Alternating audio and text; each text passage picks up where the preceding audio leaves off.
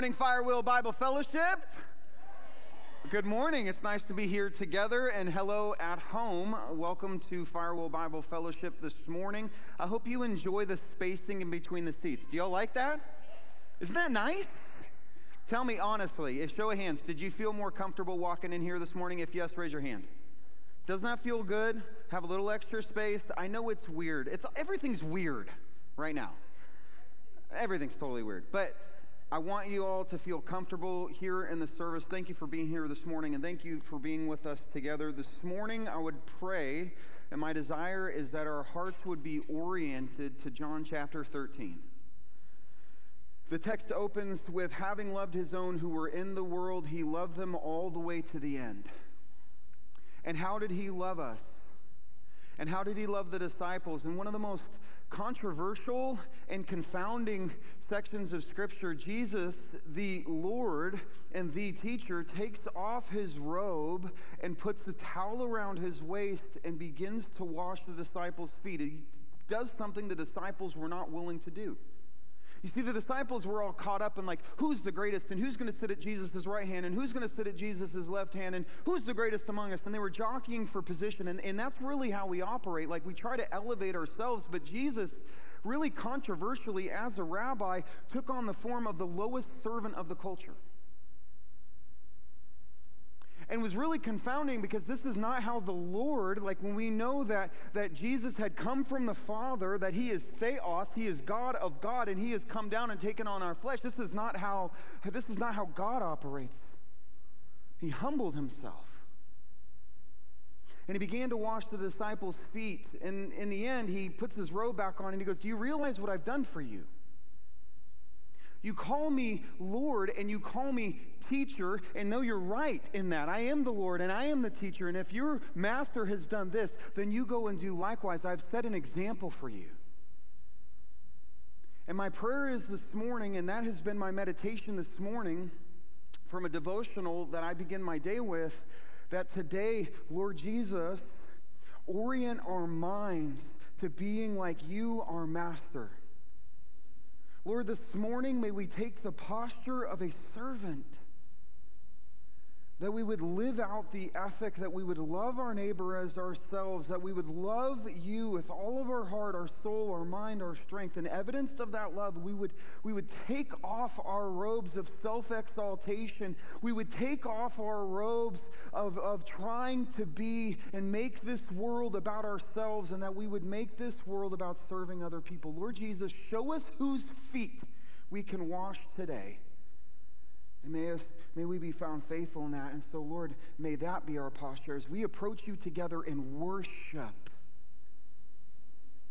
We pray today for fresh cleansing, just as you washed the disciples' feet, the even greater cleansing came through your cross. Please cleanse our hands and our hearts and our, and our minds. We have walked a week in this world and it's been a mess.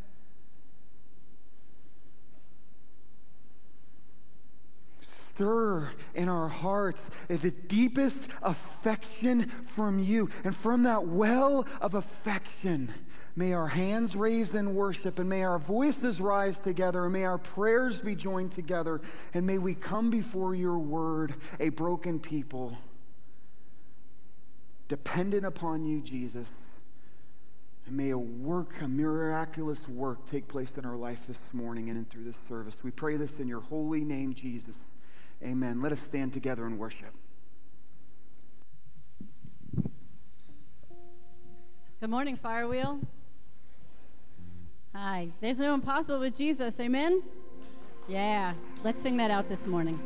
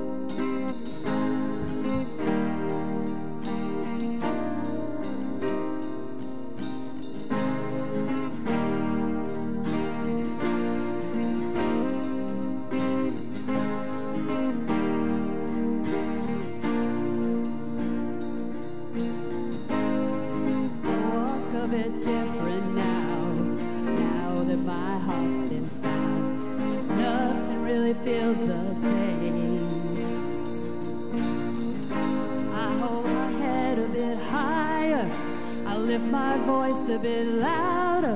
Yeah, something inside has changed. I am a mountain mover, water walker, more than just an overcomer.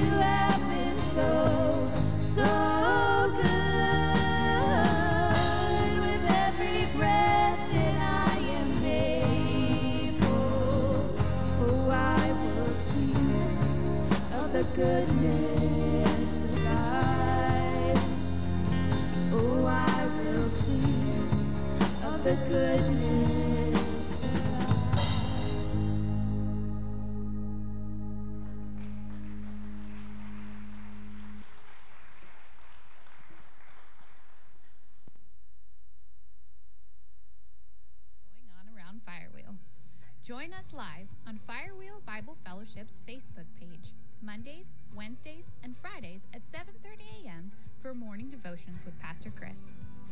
Elementary and preschool parents, grab a blanket and come hang out outside as a family Wednesday nights at 7 p.m. We will have a kid friendly Bible time and activities that parents will lead their children through that will help reinforce the message. This will be a great time to worship together as a family, socially distanced, alongside other Firewheel families. For more information, contact Leah at firewheelfellowship.com. Our adult Bible studies have moved to Sunday mornings at 9 a.m. Join us for young families, boomers and nesters, or builders and bridgers gathering. All gatherings are open to anyone. Check firewheelfellowship.com slash gatherings for links. August 23rd, come a little early to the 11 a.m. Sunday service to set up some shade and comfy seating so we can worship together outside and celebrate baptisms. Stay after for a picnic lunch provided by Firewheel. There is plenty of space for each family to social distance. Masks required. Nursery and preschool will not be available so that all of our volunteers and their families can worship together. For more information, go online to firewheelfellowship.com or you can always check us out on social media. Here. Hey, let's do it twice. All right, let's open our Bibles. Everybody say word. We are in the Gospel of Mark this morning. We're continuing our series. This is a final installment of Desperations of Faith, and this morning's message is entitled The Desperation of the Storm, or Desperation in the Storm. And I think we're going to be able to relate very much to this morning's message. But before we get into that message, we are going to pray together. And we are going to ask the Lord to take this message that is in, in my hands, it is in my frail hands, it's just five little loaves and two fish. But we're going to hand it to the Lord and we're going to ask that He bless it, that He break it, and that He provide spiritual nourishment to each one of us as we have need this morning. So, Lord Jesus, we come together as a body of believers and we place in your hands this message. Lord, in my hands, it is not sufficient. But Lord, we entrust it to your hands and we ask this morning that you would bless this message, that you would, you would break this message, and that you would distribute it to each one of us as, as we have need this morning, spiritual need. You know absolutely down to the molecule of our spiritual need today. We ask that, Lord, you would nourish our bodies in ways that we just know this morning, that you would nourish our spiritual life, that we would know this is from you today. And we pray this in your holy name, Jesus. Amen. I have a close friend of mine. Uh, he served aboard the aircraft carrier, the USS Ticonderoga, uh, many years ago, and he relayed a story when he was aboard that aircraft carrier. Uh, just for uh, your knowledge, just a little bit of uh, information on the USS Ticonderoga right there. Uh, it is, was the length of about two football fields. It stood about eight stories off the water, uh, and there was roughly five to 6,000 sailors aboard the ship. And so essentially, uh, my friend was aboard a floating city, a, a really well armed city. um, anyway, his first week aboard the ship, it was like his first time away from Texas. Uh, one of the sailors pulled the wrong hatch on the boat. And I just feel like that hatch should have like a warning on it, like, don't pull this one. Anyway, he pulled the hatch and it sank the ship while at port. And uh, then they made the decision, the decision was made, it was outside of the control of my friend, that they were just going to put a quick patch on the boat, like instead of putting it in dry dock and fixing it, they were just going to put a quick patch on it and then, and then head out to see it. I, I, don't know about you, but uh, uh, between me and the ocean floor, I want more than just a patch. Y'all agree with that? Anyway, so they go out and they're doing maneuvers, and report came that not one but two typhoons were headed for them as they were ported at, in, in Okinawa, Japan. And uh, so, uh, by the way, if I hear a storm is coming, my initial thought is like, not let's head for it. I'm like, okay, let's either stay in the safety of the harbor or let's sail in the opposite direction. You agree with that? Well, the decision was made they were going to head right for it. And the thought was, let's take these typhoons on in the open ocean. Well, that day is, is, is, is as vivid a day in my friend's mind where he can like he can articulate like down to the detail of what he was experiencing and feeling and thinking. Waves over a hundred feet tall gale force winds the boat just being just at the mercy of the storm. I mean, we saw the ship, but in the storm, it was like floating on a tin can. We want to talk about helpless waves crashing across the flight deck. I can imagine on that day, prayer was about as abundant on that ship as barf bags. You know what I mean? Well, right now, right now, we are in the middle of a storm.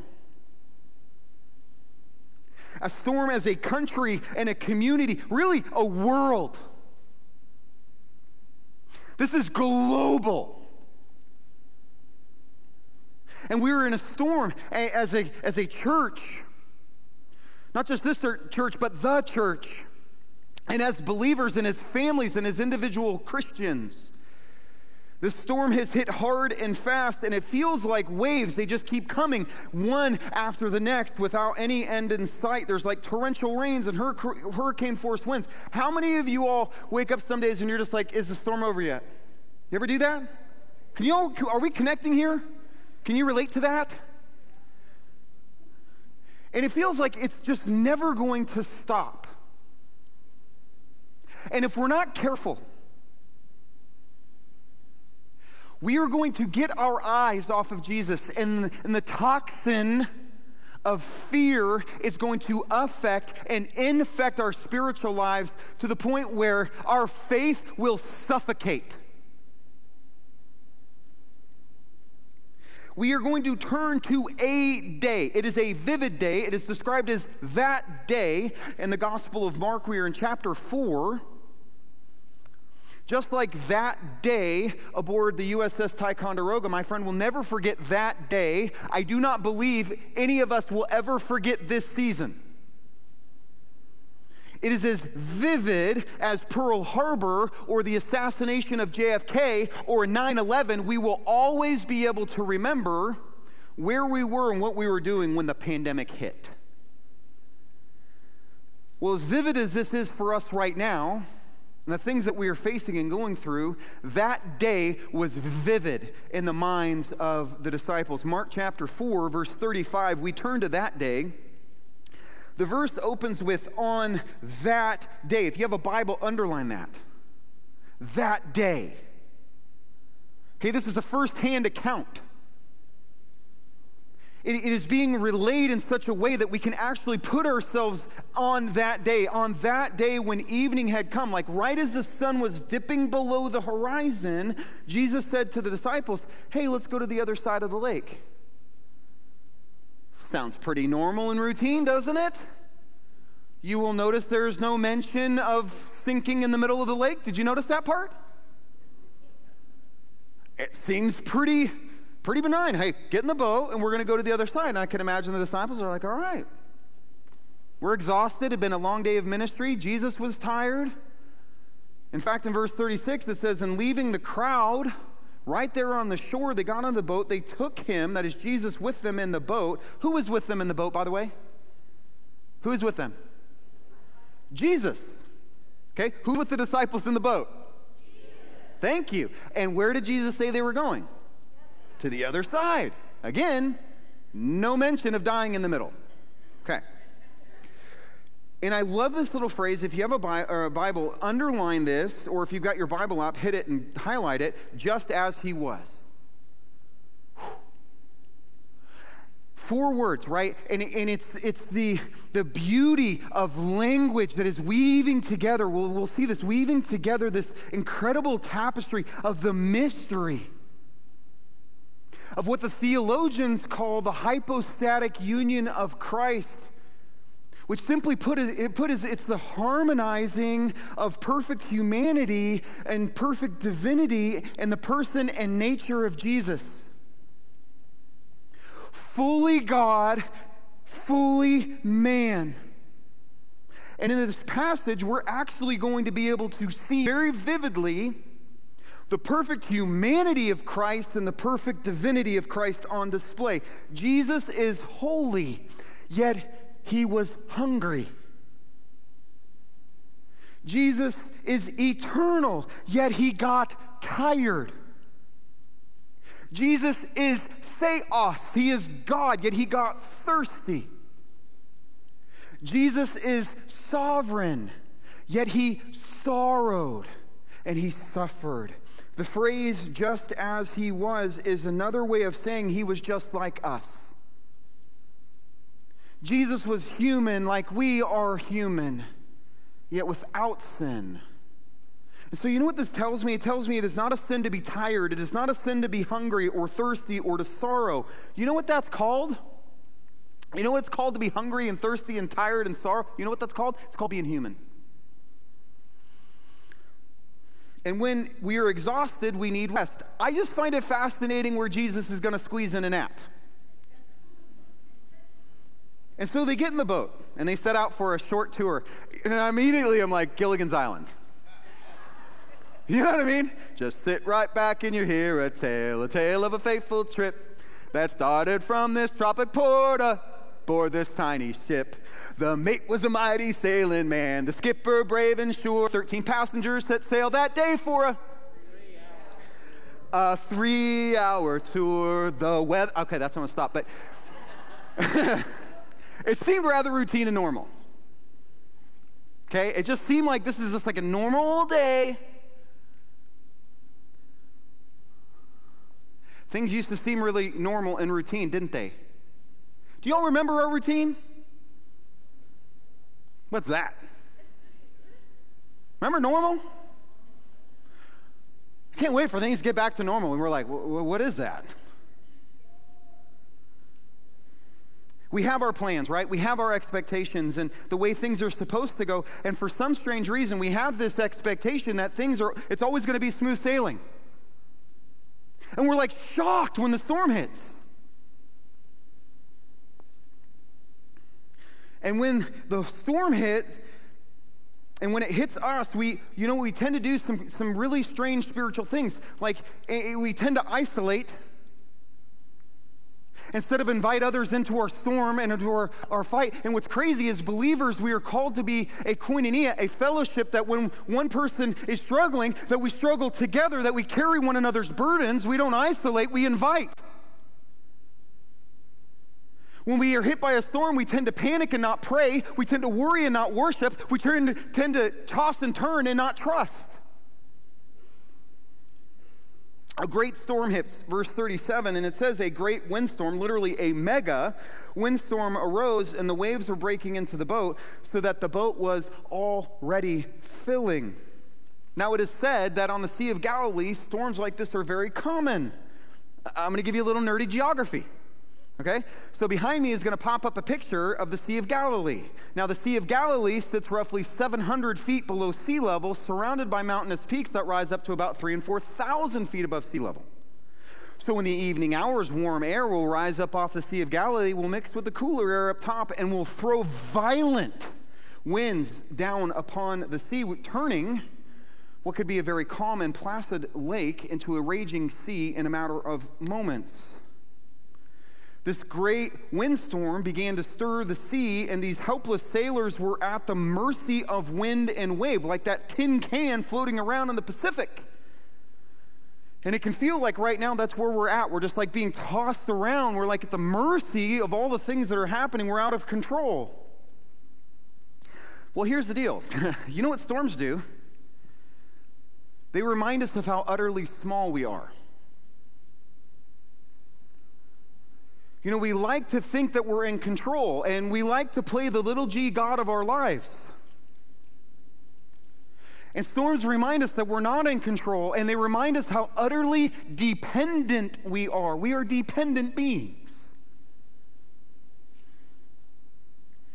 The boat was filling with water. We read that in the text, but I want to tell you, water was not the biggest problem because you know what was filling that boat far faster than water? Fear. Thoughts began to pound against their hearts and their souls. Why was Jesus allowing this? Why did he lead us directly into a storm? Why wasn't he stopping the storm? And hey, where's Jesus anyway? And one of my favorite verses in the entire Bible, because of just the beauty of the contrast it creates. While the disciples are absolutely getting blasted, they look to the back of the boat, verse 38 but he was in the stern asleep on the cushion. Isn't that wonderful? You know what? Jesus is catching some Z's. The disciples are frantically paddling.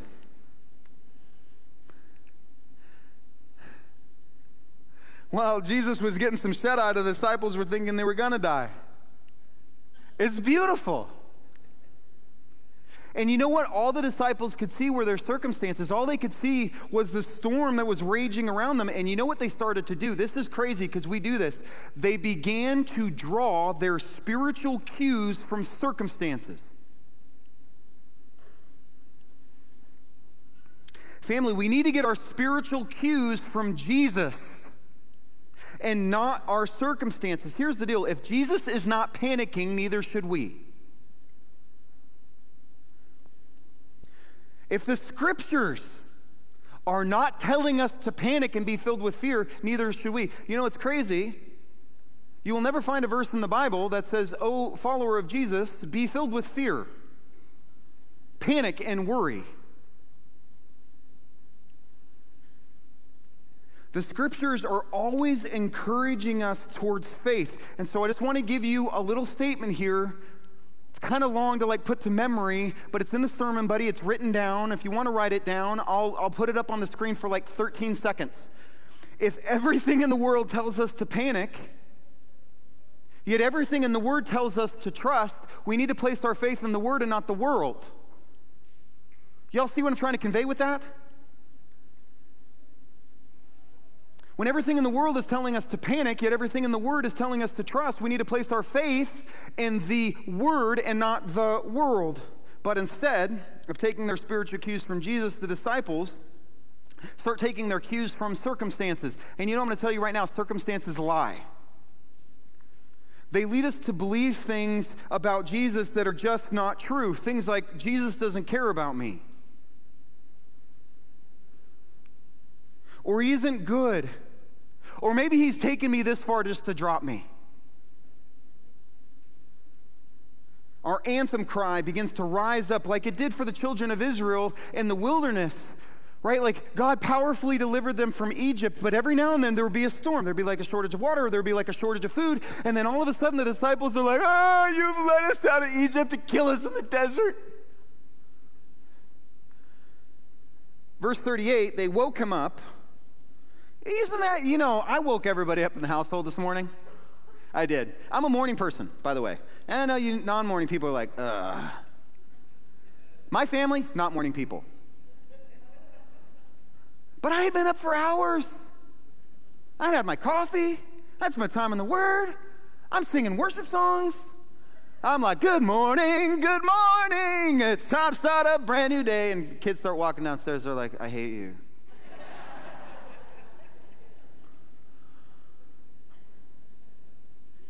Why are we down here? I'm like, I made you breakfast. They wake Jesus up from a nap, and he's having a great nap. Teacher, do you not? I'm sorry, it's hard to read this because I've said these words. Teacher, do you not care that we are perishing? I do think this is a fascinating little change here. In other passages, they call him Lord. Here, they call him teacher. Both are accurate, by the way. He is the Lord and he is the teacher. But I do think that, you know, there's this, this tendency we have that in crisis, we tend to remove Jesus from our throne, like from the throne of our hearts. We are so prone to remove Jesus from the throne. They shake Jesus a week, crying out they're going to die, and then accusing him of not caring. Again, fear leads us to believe things about Jesus that aren't true. They're not going to die. He had told them that they were going from one side to the other. Again, Jesus never mentioned drowning in the, in the middle. But something really cool, this really struck me. And, and this is a new way of looking at this passage for me because I've often looked at it and been like, those disciples, when are they going to get it? Why do they have so little faith? And I'm like, if I was in the boat that day, Y'all ever do that? Like insert yourself as like the hero of the narrative of the text? Like I I wouldn't I could imagine Peter. anyway, I'm just like I would have been terrified because a little storm hits and I freak out. So here's the deal. I've often looked at my, down my noses at the disciples, but here's another way to look at this. When the storm hit and they were panicking, who did they turn to? Who did they turn to? We can get really down on ourselves for like not having more faith or, or, or, or not being like stronger or like I should have done that better. I should have had more confidence in the Lord in this and I should have stepped out in more faith. And, and then we have to remind ourselves, oh, yeah, well, I, I'm human like the disciples were human. And the same things that they struggle with, I struggle with. And I get scared too. But I love the beauty of that, that they turn to Jesus. And I love how Jesus responds, and he awoke and he rebuked the wind and the sea. This is, this is phenomenal. He rebukes the wind like that yappy neighbor dog. You know what I'm talking about? Barks every morning, every night. He rebukes the wind. Three words peace, be still. And the wind ceased, and there was a great what? So, where there was once a great storm, there is now a great uh huh. And so, here in this moment, we just saw Jesus order peace and command calm. He demonstrates his total authority over creation. So, over the past three weeks, we have seen Jesus heal sickness in the woman with the flow of blood. We've seen Jesus raise the dead, and we've now seen Jesus bring calm to a storm. This tells me that he has total authority over sickness, death, and creation. So, in the same passage, we see that Jesus, in his perfect humanity, was tired, exhausted, asleep on a pillow, and then in his perfect divinity, he speaks to creation and it listens. The question we have to ask ourselves and that we should be led to is always who then is this Jesus? But I, I believe that these words were not just for wind and wave. I think these words were for the 12 desperate, panic, fear filled disciples, and I believe these words are for us this morning. Peace. Be still. Relax. Calm down. Stop panicking.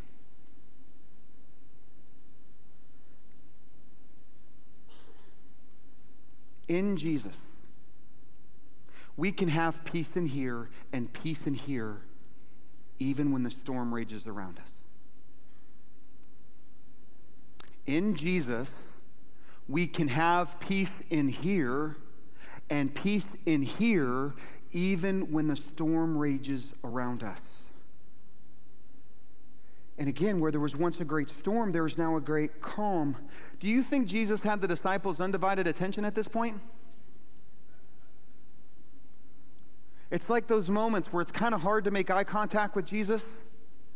Because in the storm, I'm like, you're going to let us die. You take it, this is Spider Robinson. And then all of a sudden there's calm, and I'm like, so, yeah, all those things I said, thought. You've been faithful again. Faithful when I'm faithless. There's this great calm. And really, this was one of the most important days for these disciples. And, and really, it's one of the most important days and seasons for us as believers. Family, something that we forget about is that our faith is grown in times of difficulty. This is one of the most important seasons that any of us will ever face as believers.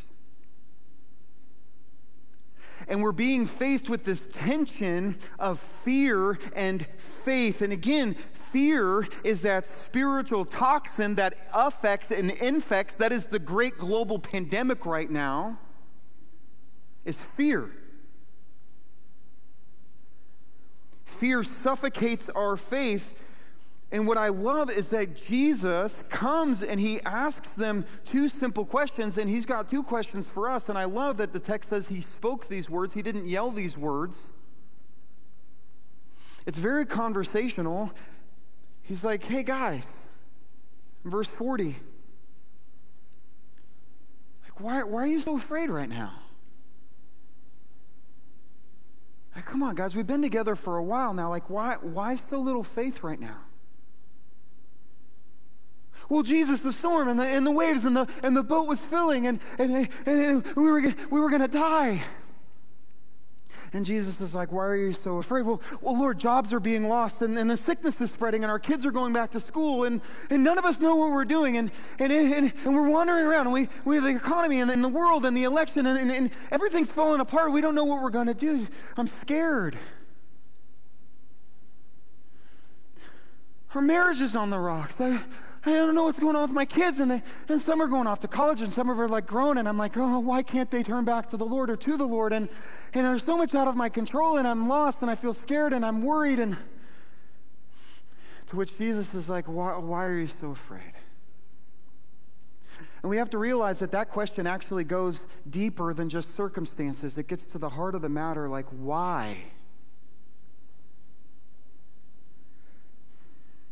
Why are we so afraid? And I think the, the pretty simple answer is we're afraid because we fear that Jesus will not take care of us, that he's not who he said he is, and he's not going to work in our lives like he works in the lives of others. We've been burned plenty of times. We've been let down. We've placed our trust and faith in people. And they have failed us. We put our, our faith and trust in so many things and they've given way. And there's times where we're like, I put my faith and trust in Jesus to do something and he didn't do it.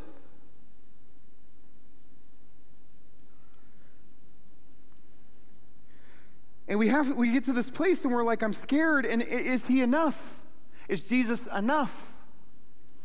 And family, the simple answer is yes, Jesus is enough. And then he adds, Have you still no faith, or why so little faith? These disciples had been with Jesus for a while. They had seen his miracles. They had listened to his teaching. They had spent intimate time with Jesus. And this tells me, you know what? We can spend time with Jesus and still not trust our life to him.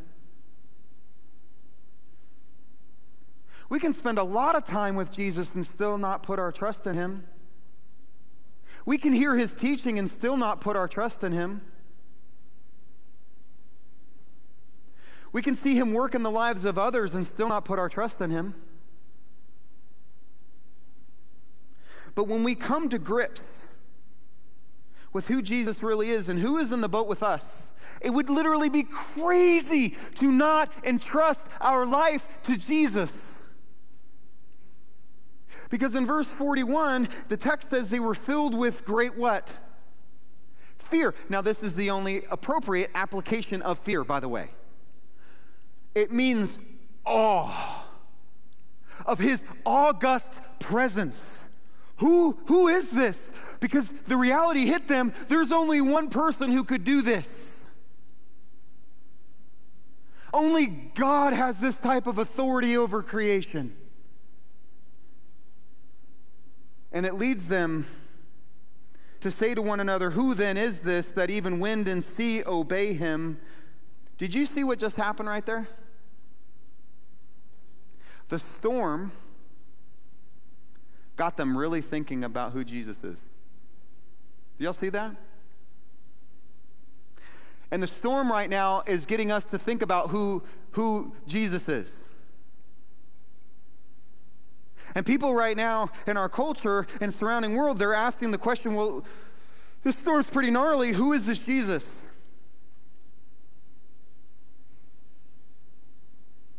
I had one of those amazing conversations yesterday. You ever have like a God conversation and you just like know God's all over it? I was, I was having a conversation with a close friend of mine, and he, and he was sharing with me his testimony. Y'all, listen to each other's testimonies, by the way. They're powerful, they encourage our faith. Because other people have gone through things that we've gone through, and we share our experiences, and you know what? It strengthens one another. Anyway, sharing his story, and it was just this powerful testimony. And he goes, You know, I was at rock bottom. I hit bedrock. Y'all have been there like totally to the bottom. Like you've tried everything else, everything's failed you, everything's falling apart. And he goes, So I open up the Bible. Isn't that crazy? It takes like what it takes for us. I'm like, Lord Jesus, whatever it takes. And he goes, I open up to the, to the book of Mark, chapter 4. No joke. This is what he says to me. Where Jesus and the disciples are in the boat,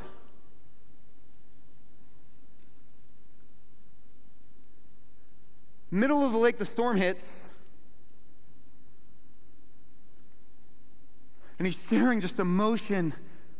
He was like, That's where I was. I was in the boat. I thought I was going to die, but he goes, You want to know what's crazy?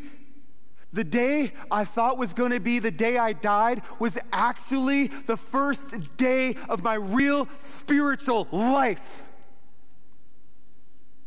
And I'm sitting there and I'm like, dude, you know what I'm preaching tomorrow?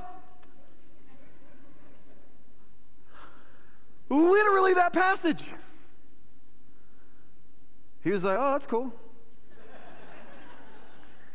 no, we were sitting there and we were just kind of geeking out on it, like, this is crazy, this is God. And, and, uh, and I just felt like I wanted to share that because you know what? Sometimes you think that this is the day you die. Maybe that's the day your real spiritual life begins. And you're led to this place of, of asking the question who then is this? Who can heal the sick and raise the dead and calm the seas? Who then is this? who can rebuke the demonic and walk on the waters and command the lame to walk. Who then is this?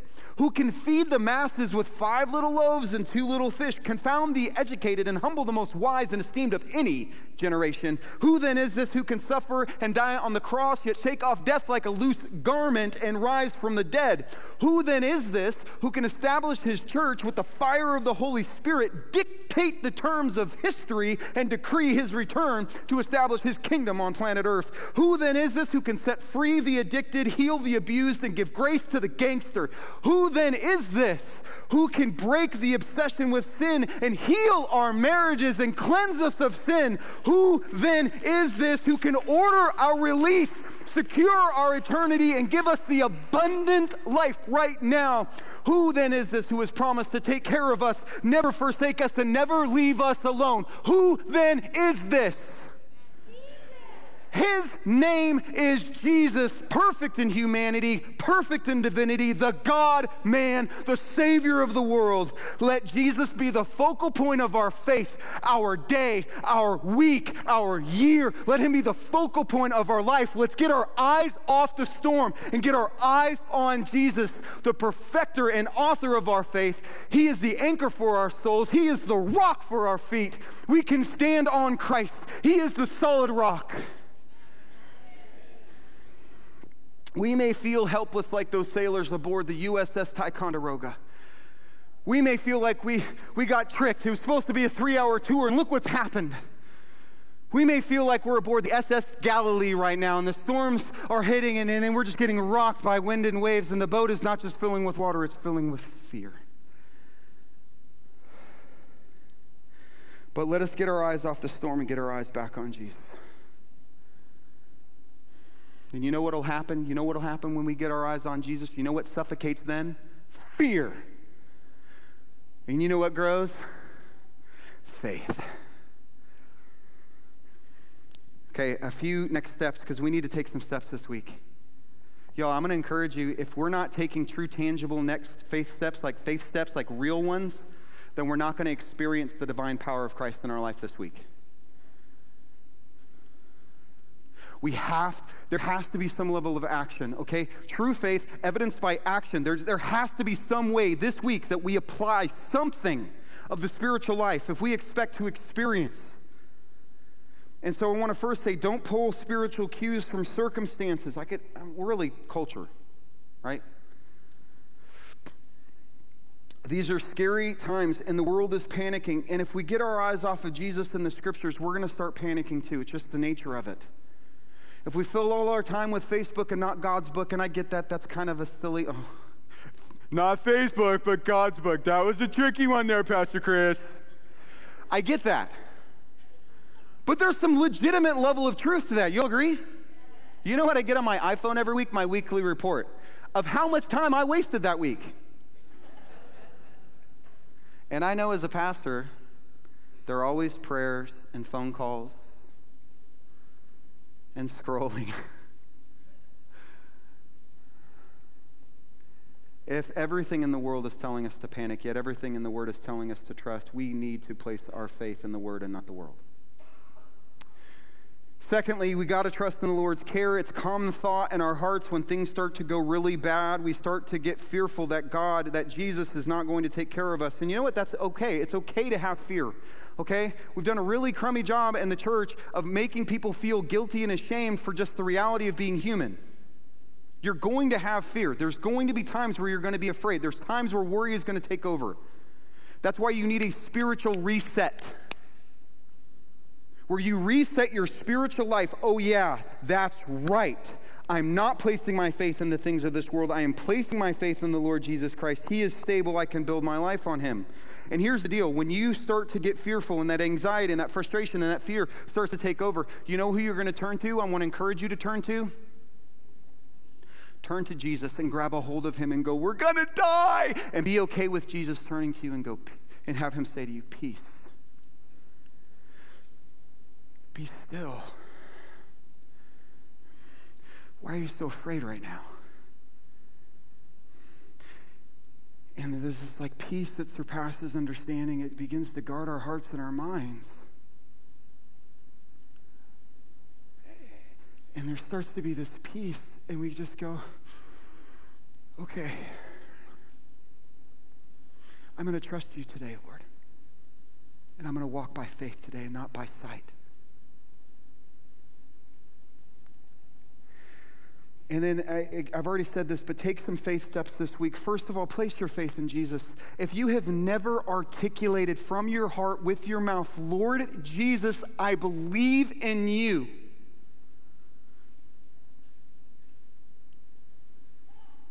I, I ask for forgiveness for my sins. I need a Savior. If you have never articulated those words from your mouth that flows from your heart,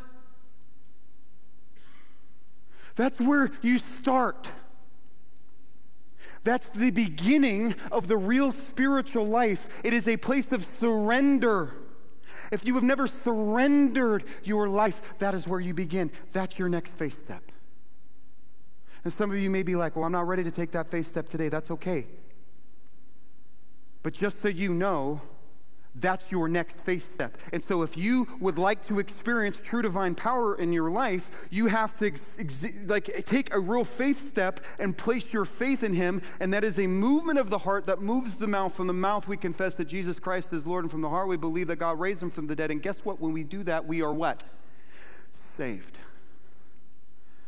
That is the beginning of the spiritual life. The next step as believers is we are baptized. We follow the Lord in believers' baptism. I had two phone calls this week. They were beautiful. First phone call was from, from a gal that is going to be baptized. And as we talked on the phone, she's like, I, have never, I've never, I've never asked Jesus into my life. I've never placed my faith in him to believe in him like that. So we prayed together, and as she was praying, she begins to weep and, and to articulate this prayer. This is the day of her salvation. It's amazing. You know how it began the conversation? She filled out the form on our website. She just clicked the link, filled out the form, and I called her. The next person I called was a person who'd been a believer for a long, long time. But she's like, you know what? I feel like the Lord's leading me to take some real steps. And, and I've never been baptized. Like, I've heard about baptism and I've thought about baptism, but I've never really been baptized. And uh, I feel kind of embarrassed a little bit because it's been so long, but you know what? I'm going to be baptized. And I, and I told both of them, like, wow, these are real steps of faith that you're taking. And I'm like, I'm anticipating some real divine power moving in your life right now.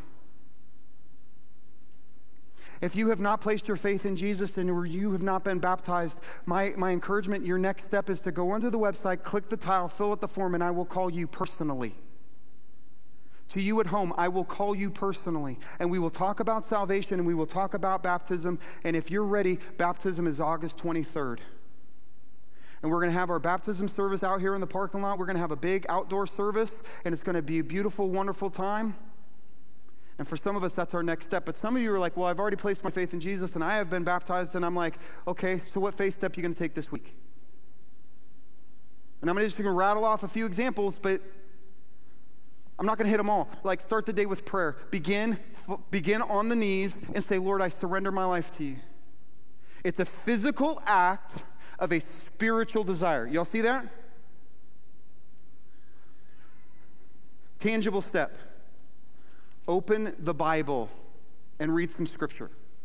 Meditate on that scripture. If you don't know where to start, a devotional is a great place to start. And I have an idea for, for one. Y'all write this down. New morning mercies. Everybody say that with me. New morning mercies. Paul Tripp.